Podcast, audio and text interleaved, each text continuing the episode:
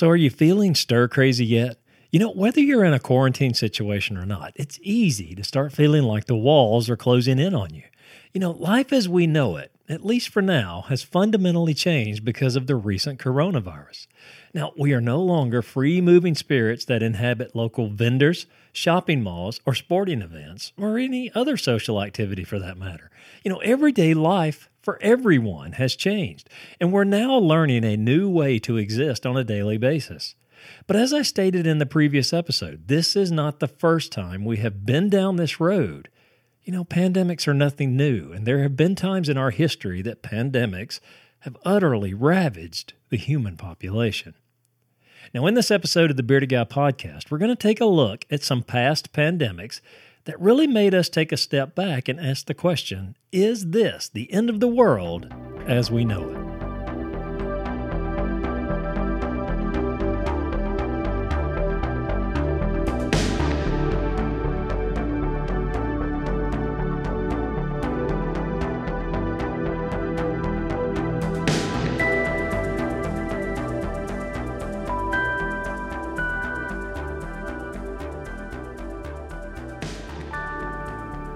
Mortality rates for past pandemics are frightening and staggering to say the very least.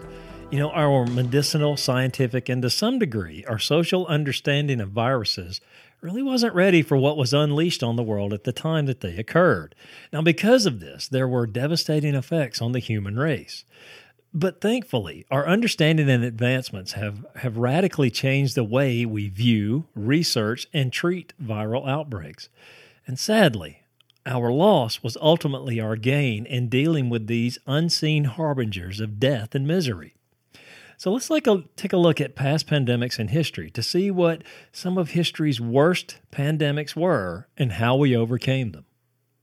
Number one on the list was the Spanish flu. Now, this thing was deadly and widespread, and this was also known as the 1918 flu pandemic and it killed young and old. The virus wasn't willing to give up without a fight as it laid siege on the human population from January 1918 all the way through December 1920. Now, the devastation was hard felt by everyone. The numbers for this pandemic are staggering. It is estimated that 500 million people were infected with the 1918 flu pandemic, and of that, 20 to 50 million people actually died.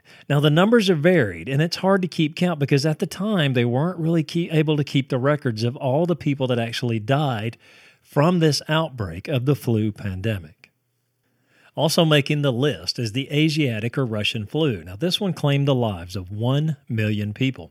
And population growth at the time of this outbreak is what actually helped spread its tentacles of death and destruction rapidly throughout the world in 1889. Now, this one lasted up through the year 1890. There was also the Asian flu. Now, death for this pandemic was estimated at 2 million people worldwide. It actually originated in China in 1956, and 69,000 of those deaths were in the U.S. alone. There was also the flu pandemic of 1968. Now, this is actually the year of my birth. Now, this one spread quickly throughout Asia and eventually reached the U.S., and it took the lives of 1 million people worldwide. It is also estimated that 15% of the population of Hong Kong actually died as a result of this outbreak. Now, the last one on my list of pandemics in history is the Black Death, or the bubonic plague, which occurred in 1346. Now, this plague lasted up to the year of 1353. Now, let that sink in for a moment. Now, it's infamous for having the most fatalities of any pandemic in our human history, emerging in 1347 with its origins believed to be in Central or East Asia. It's estimated to have killed 30 to 60% of Europe's population at the time. Now, with estimated worldwide death tolls in the 75 to 200 million people range. Now, the carrier for this disease is widely believed to be fleas, and unsanitary and dirty living conditions at the time were the perfect breeding ground for this disease to take hold and spread like wildfire. And one of the main ways this pandemic spread was by the help of rats rats that were infected by the plague. And they were the carriers of the harbinger of this disease. They were fleas. The fleas would infest and infect the rats, who were also common travelers on trade vessels at the time. And this helped spread the plague to other areas of the world, thereby making the death toll grow to the 75 to 200 million people range. Now, one that you may not think of as being a pandemic is HIV AIDS. Now, it's estimated that the death toll of this disease has killed between 25 and 36 million people worldwide since 1981.